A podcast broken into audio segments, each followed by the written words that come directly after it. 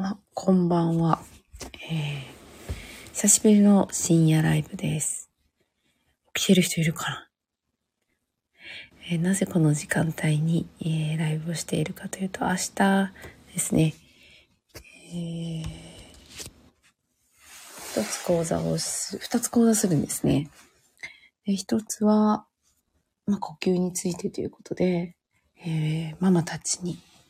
えー安心感ってどうやったら作れるかっていうね、そういったことをお伝えしていきます。で、こんばんは。起きてらっしゃる方がいますね。思考をこうまとめていくのに、私がこう話した方がまとまりやすいので、ちょっと話してみようかなと思って、アウトプットプラス思考の整理でライブしてます。安心、安心の種の見つけ方、育て方っていうことで、明日は、えー、テーマを、まあ、それでね、お話ししようと思ってるんですけれども、えー、皆さんどうですかね？安心って重要かどうか。ね、これ結構私重要だと思っていて、これは体と、えー、心と、あと意識、スピリットですね。両方三つから見ていっても絶対必要なんですよね。うん。で、そこの、こう、体にもある、こう、元々の仕組みとかを理解すると、世の中でよく言われていることのことわざだったり、まあ、熟語だったり、日本の文化だったりっていうのが、ああ、なんか日本人ってよく分かって作ってたんだなっていうのが分かってみたり、まあ、なんとなく言われてたことが、そういう仕組みが体にあったからこれをやってたんだなっていうのが分かって、なんか自分がやってたことが面白くなってきたりとかですね。で、安心の、こう、種の見つけ方っていうのが、まあ、育て方はですね、なんか安全なところに行って自分の体を見見お見置くだけで、まあ安心するっていうのはなんとなくこうわかると思うんですね。あ吊り橋の真ん中でこう過ごすよりは、まあ大大好きな人は別かもしれないけど、まあ、ちょっとね、高所恐怖症があって行くのが怖いなみたいな人が、まあじゃあ吊り橋のど真ん中でいろいろ物事を考えるのと、何かこう、ゆっくりできるソソファーに座って、えー考えるのと、どっちの方が、こう、物事を冷静に見えるかとかね。まあ、ありますよね、想像すると。私はあんまり高所恐怖症がないというか、これもですね、まあ体にアプローチしたからなんですけど、まあね、あの体って本当に勝手に思考で感情を生み出していくので、まあ、そこもね、この呼吸っていうところ、安心の種の見つけ方に、えー、よるんですよね。この見つけて育てる育て方によっては、見えてくるところではあるんですけど、ね、なんか家の中に住んでいるのに、まあ、ライオンや、ね、怪獣に追いかけられてるぐらいの恐怖感で、サバイバルモードで生きてる人もいるんじゃないかなと思っています。本当はね、そんなことないんだけれども、あなぜそうなっているのかっていうのが脳の仕組みの中にあるっていうことが分かると、あ 自分の行動のね、なんか理解ができてくる。そこをこう紐解いていきたいなと思っているんですよね。で、その安心が、あまあ、分かるのが、人間の体で一番分かりやすいのが、えー、呼吸っていうね。なので、私は呼吸をこう使うと便利だよっていうのがね、結構あるので、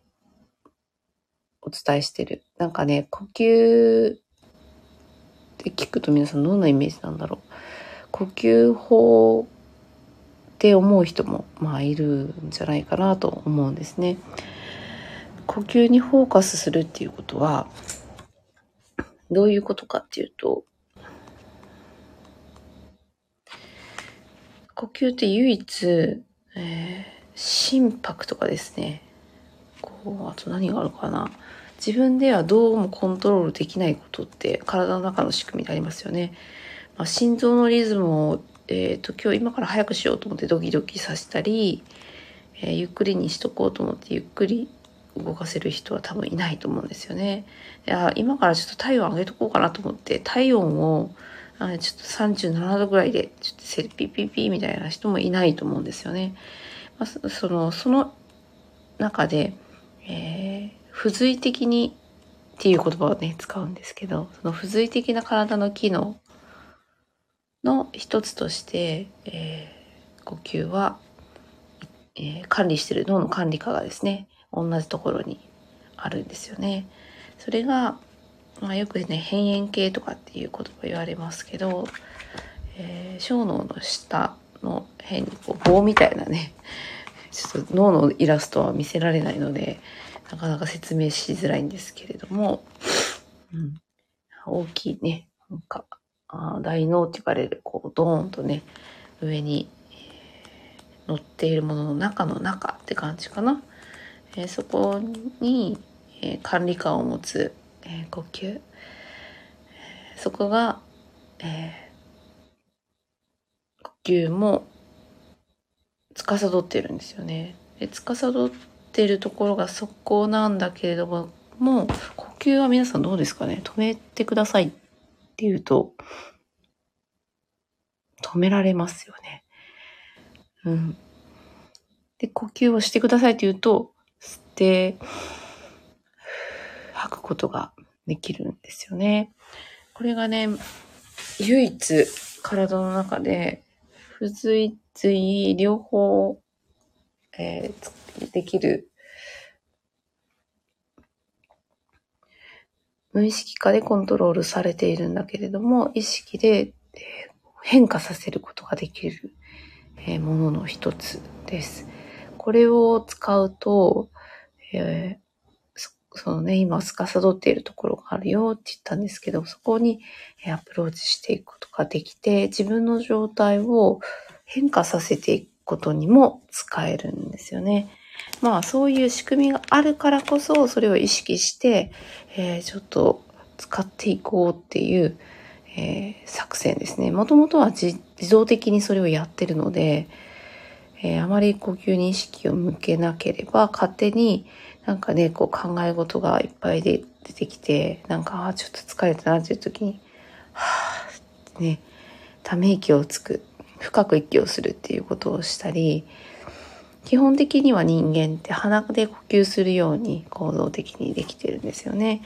なので、その鼻を通して呼吸をするっていうことで得られるメリットっていうのをね、えー、得たいから体は鼻で呼吸しているんですけれども、なので今ね、流行ってますよね。鼻呼吸か口呼吸かみたいな。そういう、そのね、なんか後から分かったことだから特別なね、オプション機能みたいな、なんかつけましょうオプション機能みたいな感じですけど、もともと備わってるんですよね、そういう機能は。なので、それをただ知らずに生きていると、そこに、えー、さっきのようにね、心臓は止めたり、早くしたりっていうのが、まあ、あんましようとはね、思ったことないんですけど、それと同様に無意識でずっとし続けて、その恩恵を半分ぐらいしか受けずに生きていたりする可能性もあるよっていうことですね。自分の体の中って結構なんか賢くっていろいろやってくれてるんだけど、勝手にそれを阻害している可能性があるっていうのも、まあね、同時に気づいていくことだなと思いますけれども、呼吸することっていうのが、うん、えー、もたらす恩恵。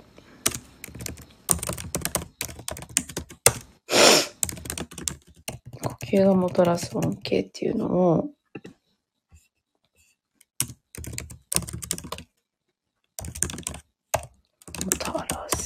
関係。これがね、えー、まず、構造上鼻呼吸がベースにできている体で、鼻から息吸ってみ、見てください。何が起こるでしょう？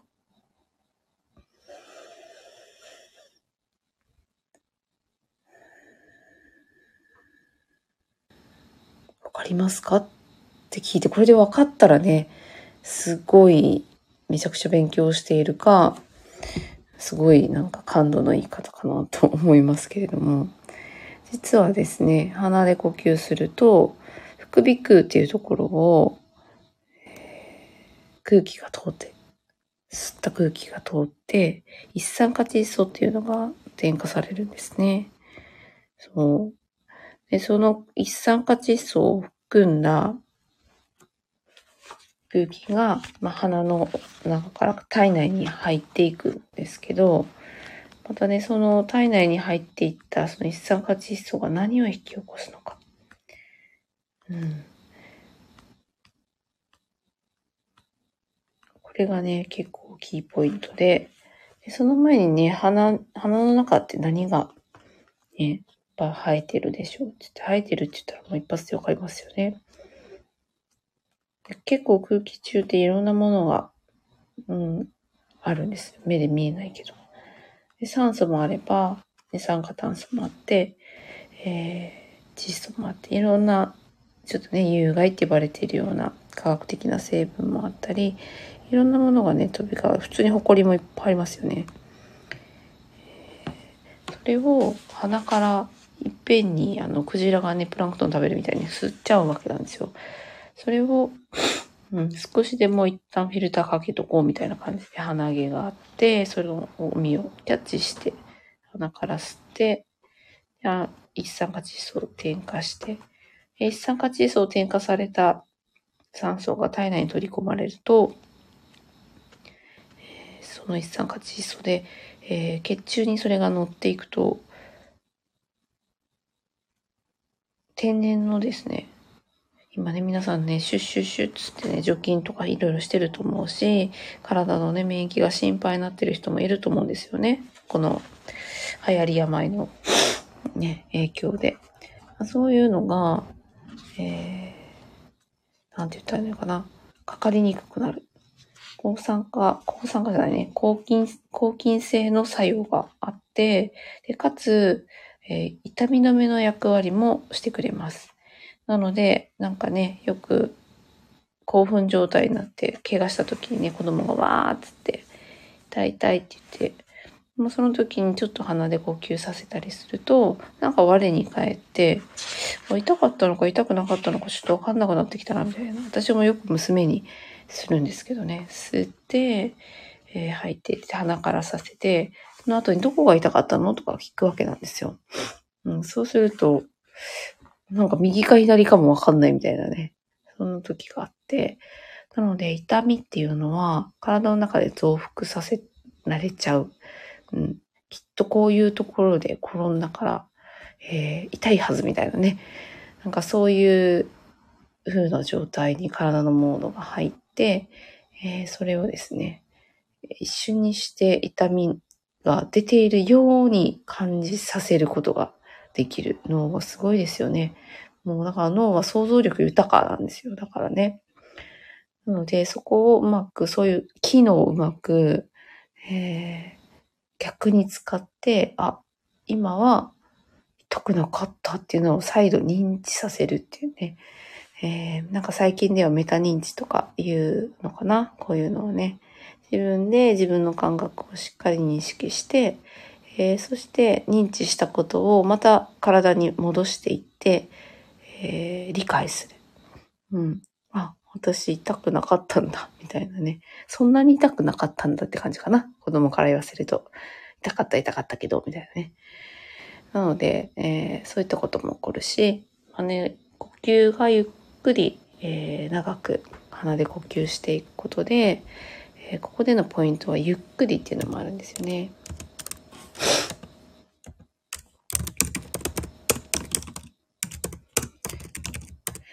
くり長く深く。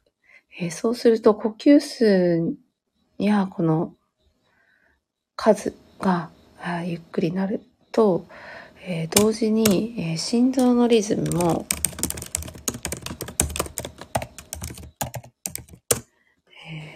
ゆっくりになってくるんですよね。で心臓のリズムが呼吸と連動している。なので、このゆっくりになるっていうのを使うと、心拍が落ち着いて、さらに、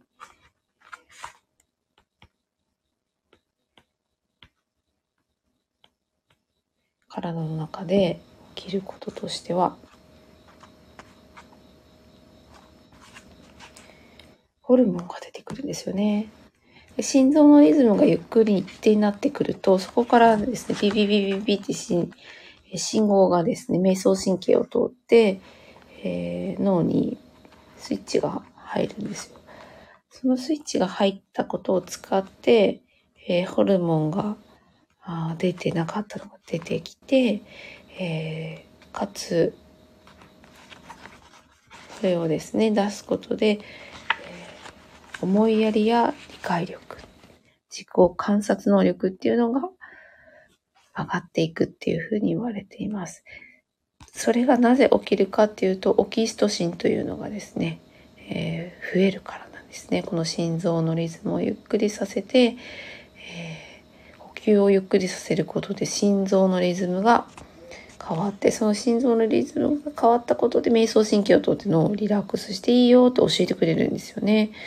えー、そこから中脳にそのね、刺激がまた上がっていってオキシトシンが分泌されるっていうね。そうすると、あれなんかね、恐怖ってさっきの娘のがね、この時の話をしましたけれども、恐怖ですね。びっくりして。その時の恐怖心が下がって、で、かつ思いやりや理解力や自己観察能力が上がる。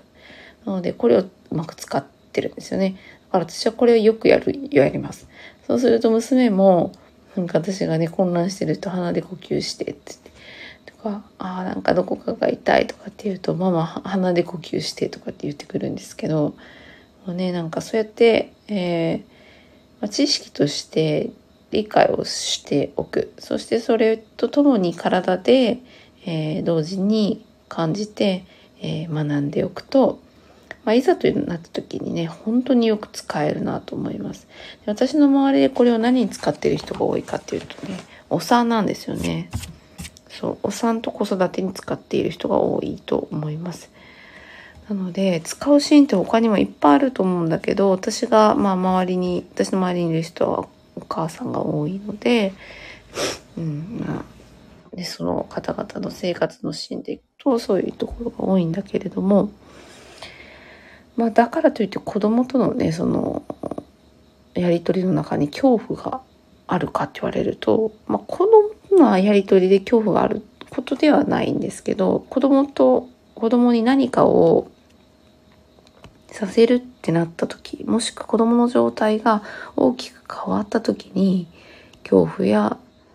えー、恐れを感じることはあるんじゃないかなと思います。でも、今自分自身がどこにいるのか、えー、自分の状態がどうであるかっていうね。自分自身がどういう状態にあるのかっていうところで、このですね、なんかね、捉え方は変わってくるんじゃないかなと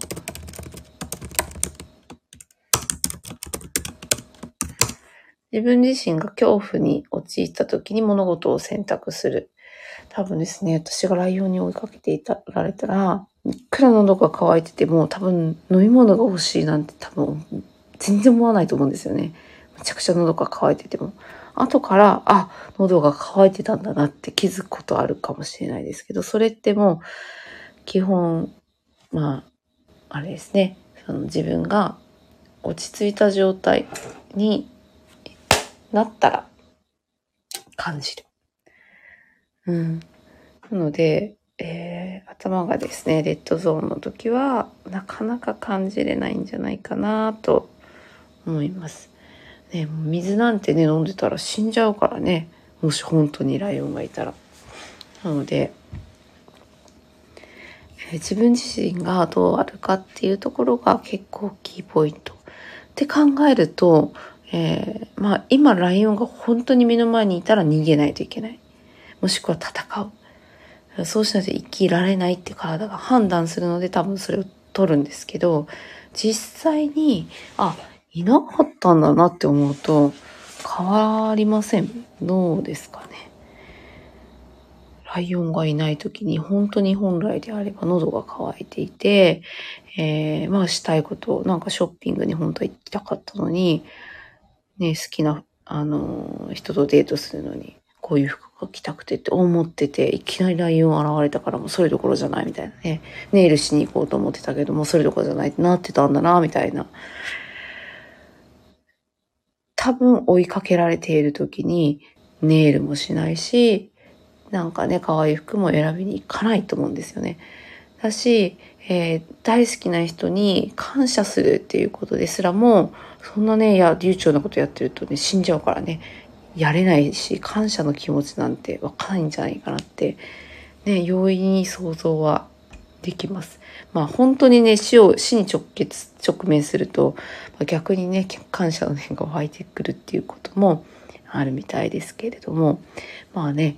えー、だからといってじゃあずっと感謝のことを考え続けるかっていうとどうだろうっていう感じですねそれすらもその後の話かもなって思ったりもします。でそこで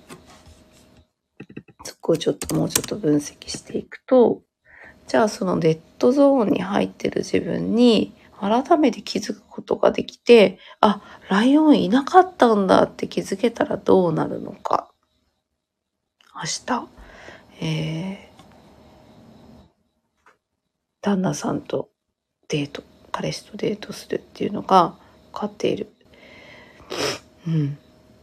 なんか何着てこうかなってなりますよね。あなんかもうちょっとおしゃれしと、おしゃれな服買っとけばよかったなとかね。何かしら、その、創造的なことを考え出すような気がしますけれども、どうですか？冷静に今の現状を理解するっていうことができるようになって、えー、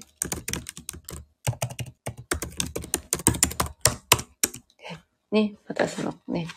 えー、可愛くしていきたいと思う、そういう気持ちは、相手のことを思っていたり、ね、あとはなんかね、プレゼントを持っていって喜んでくれたらいいなとか考えたりね、するかもしれない。あとは、なんかね、大好きなものを、探して、えー、それをあげたいなとか、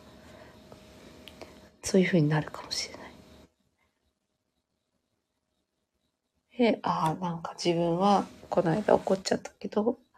本当はそんなことなかったんだなっていう風に、えー、自分のことがなんとなく分かってくるかもしれない。冷静になればなるほど、恐怖っていうのが、えー、下がっていくとですね、えー、相手に対する思いやりが出たり理解力が深まったり自己観察する能力が高まったりこういったことがね勝手に起こるようになってるんですね面白いですよねまあ本当にねなんかライオンに追っかけられた時に冷静に、うん、なんかやっぱりワンピースの方が良かったなんて多分思わないよねと思いますね。ただ、その時の脳の状態をちょっと見ていくと、脳波的には超ベータといって、えー、その人をファイトモードにさせるっていうね、エンジンがあるんですけど、のエンジンの方向に振り切っている状態というふうにも見ていくことができます。なので、ここがまたね、面白いところで、えー、ライオンがいないのにライオンがいる、ライオンがいるとこう勘違いさせるポイントも脳に、えー、鍵があるんですね。面白いですよね。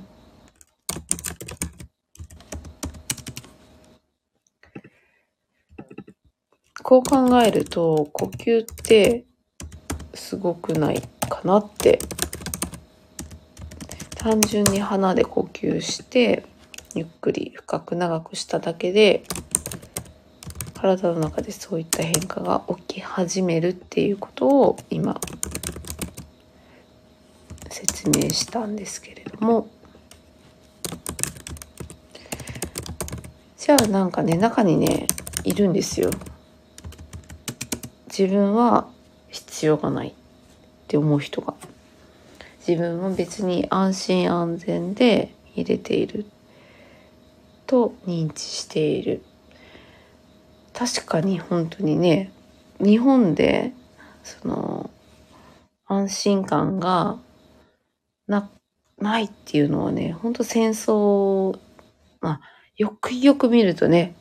恐怖に変わるようなねなことは起きているかもしれないですけど、まあ、一般的にはね何もこう死をこう揺るがされるようなことは起こってないし、そこの理解があれば別にね、殺されようとしているわけでもないっていうのがわかるんですけど、まあ、この安心安全が下がってくると、まあ、理解力も下がってくるので、かなか正しい情報をそのまま理解することもできなくなる。ね、もう本当に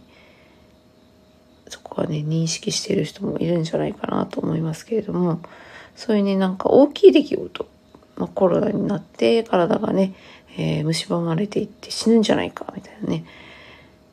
えー、言われる人もいますけれども、もしくはなんかね、病気になって死ぬんじゃないか、みたいな。癌になって死んだらどうしよう、心臓病になって死んだらどうしよう。いろいろね、なんか、なんとかしたらどうしようっていうまだない未来をね、えー、描いて恐怖に感じる人たちもいますけれども、まあ、そういったことがあんまりね感じてない人、まあ、なんとかなるやろみたいなね、うん、ただそういった方々でも無意識にまあやっていることで恐怖として体が認識していることもあるんですよね。それは逆に無意識なんで認識をしてなかったり、認知ですね、してなかったりするんですよね。なので、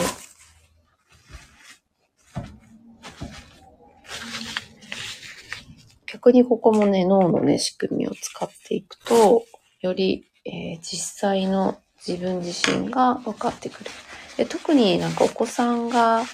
いたりすると、なんかもうびっくりするようなことって結構起こったりするんですよね。自分自身はそんなにね、えー、ないんだけれども、お子さんが病気になったり、なってみたりとか、うん、なんかね、怪我してみたりとか、あとはなんかもう思いもよらないようなことをやってみたり、えー、しますよね。子供ちゃんは。で、えー、自分が別にね、なんか穏やかだと思ってたんだけど、まあ、そういったことって起きて、そこからね、こう、何がね、起きてるのかって見ていくと、実はこう、自分がその物事自体を、えー、不安として捉えていただけっていうね、理解力っていうところにちょっとつながるのかな。もしくは自己観察能力っていうところにつながるんじゃないかなとも思いますけれども、えー、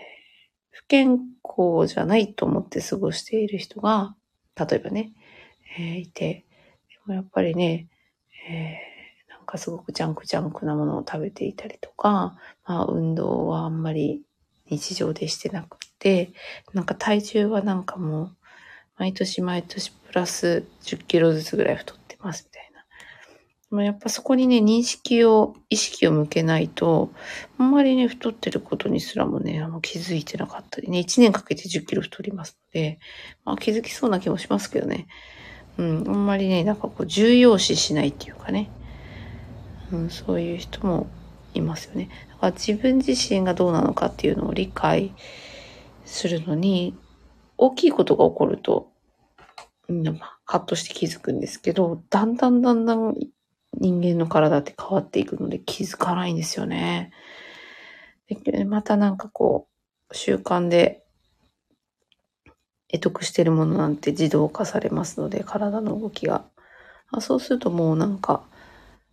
乗せられたレールに乗っかってましたっていうだけで、1年後、全く自分、違う自分になっていたりしますね。まあ、だからこそ、まあね、えー、理解をする思いやり、自己観察能力っていうか下がらないようにするっていうのはすごく重要だなというふうに、えー、思います。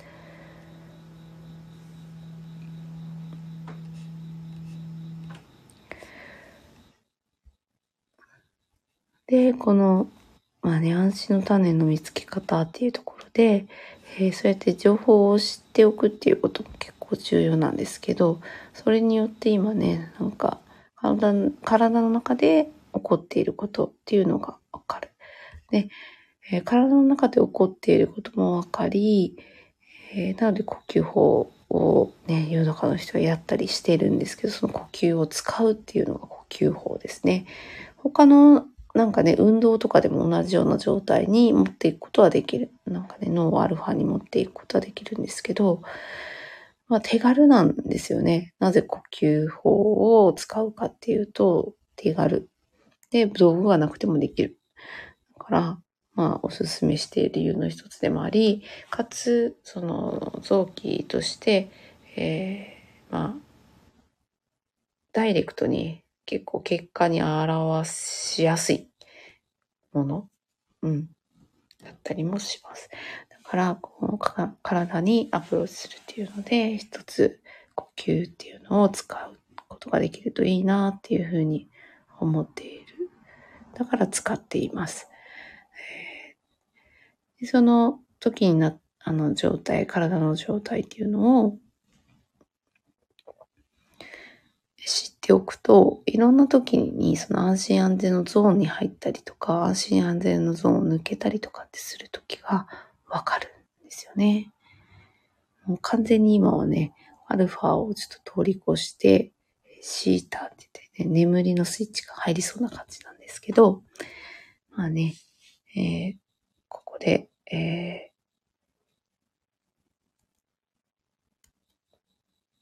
ー、脳波は体はね、眠りの方向に向かわせたい。そこで、えー、逆らって私はアウトプットしてるので、ちょっとアルファに持っていきたい。だから起きてる段階で少し刺激を入れていくと、えー、こう、ひらめきが起こる。ね、そういうのが、あ分かってるので、まあね、眠りがけに呼吸法をしながら、あやっていく。ただ、ただでさえも、あ、つって、寝ている時にこう、ひらめくこともあるんだったり、あったりするんですけどね。うん、なので呼吸ってね使うといいなというふうに思います。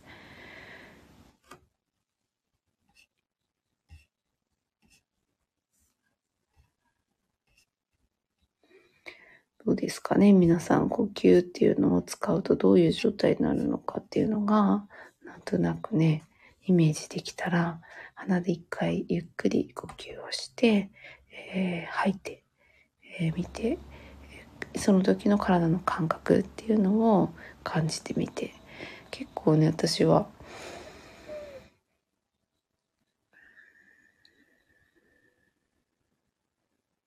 気がすると下に降りるような感じがするので結構好きなんですねこの感覚が。うん。まあ今はね、もう眠い時間なので感じるというよりもそこから鼻呼吸を続けていくと、あの、完全に次の脳波、シータに行きそうですけどね。はい。そしたら、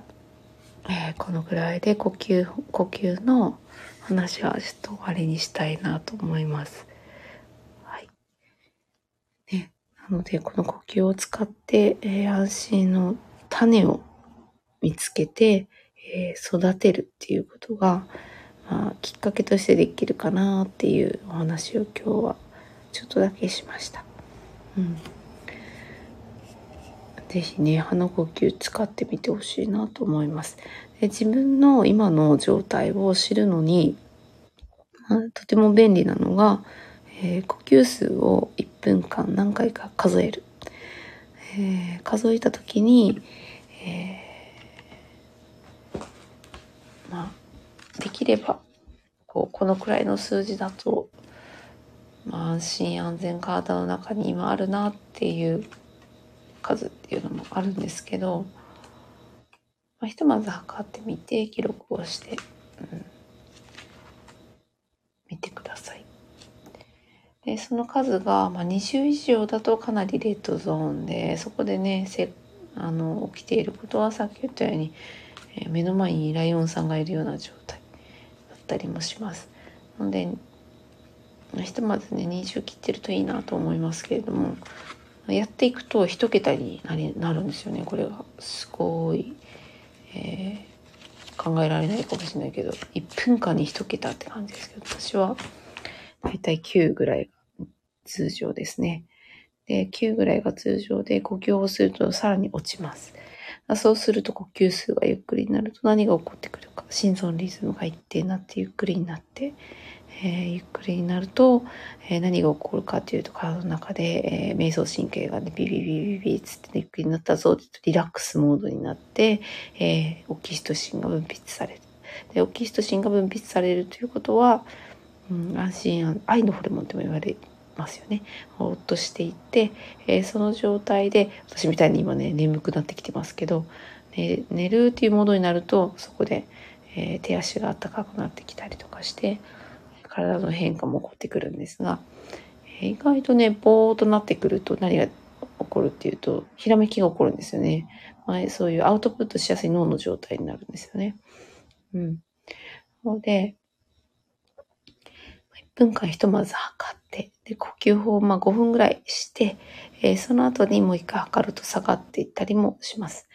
うん、なのでこれね、めちゃめちゃ自分自身が今どんなところにいるのかなっていう現在地点を確認するのにとてもいいので、ぜひやってみることをお勧めします。で、ひとまずね、そういうメリットがあるっていうのを知って呼吸法を続けていくと、えー、自分の中のところ、その単発の変化ではなく、あれなんか最近こういう風な感じするな、みたいなとか、なんかね、なんかあってもこう揺るがない自分がいるなとかね、感じることができるようになってきたりもします。それは理解力と自己観察能力が上がるからなんですよね。で、相手にね、なんか思いやりができちゃったりして、あ今まではすっごいガミガミ怒ってたのに、あそうでもなくなったな、みたいなことがあったりとかね。なので、ちょっとね、イライラする人、イライラするからやるっていうよりも、イライラしない自分になっていくのに手伝ってくれるって感じかな。なので、イライラしている自分がすぐにイライラしないかっていうと、そんな薬みたいなことは起こるわけじゃなく、そういうことを求めているっていうよりは、えー、なんかね、そういうふうにならない、そもそもね、持っていかないような状態になりやすくなるっていうイメージの方が合ってるかなというふうに思います。で、その状態でやると思いやりが出てきて、えー、思いやりがあるっていうのは愛、愛がね、えー、持てる。うん。なので私は昔ね、なんか、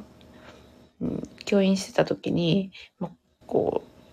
う、うん、やっぱりいろいろ家庭環境難しいお子さんとかもいて、で、特別支援学校だったので、自分のね、こう、え、発達の伸びしろも結構伸び伸びとね、の残っている子が多くて、えー、そういう子は特にやっぱり安心安全が下がって、この思いやりや理解力、自己観察能力っていうのが、やっぱやっぱりこう、低くの伸びしろがたっぷりだったなっていうのを感じますけれども、思いやりっていうのを私は当時ね、教えようと思ってたんですよね。だからこういう時は感謝をしないといけないんだよとか、こういうふうな行動をしたら人って悲しいんだよとかっていうのを一生懸命教えてたんですけど、わかんないんですよね。理解できない。当たり前ですよね。この今の仕組みを知ると。で、呼吸って発達の土台でもあるので、まあね、子供たちにもめちゃくちゃ呼吸って必要だなっていうふうに思いますけど、まあ、実は子供だけじゃなく大人の方がもっと必要だったりするっていうことを、えー、最近は特に感じていて、子供はね、えー、その影響を受けていて、そのね、この体の仕組みを素直に使って単純に恐怖を感じたり、安心感を感じてるだけっていうね、で、それで体の変化も起こしていて。まあ大人もね、まあそれだけなんですけどね。でもやっぱり大人の方が理解する力は、まあ、言語っていうのがあるので、まあね、思考的に認知することができるので、まあそれを使ってで、赤ちゃんの頃はそういうのがなくても分かっているっていう状態ですね。なので、どっちがすごいかなって本当思うんですけどね。まあ、これを話し出すと、あの、余談の余談を見そうなので、ここら辺でやめておきたいと思います。えー、皆さんすごい起きてるね。でも今から呼吸法すると完全に寝に入ってしまうと思うので、まあ、皆さん無理なく、えー、昨日満月でね、すごかったですね。中秋の名月。えー、お団子食べた方もいるかなと思いますけれども、私ちょっと食べ損ねたので、えーちょっと落ち着いたら食べようかな。今日じゃないけど。と思います。はい。では、この辺で終わりにしたいと思います。ありがとうございました。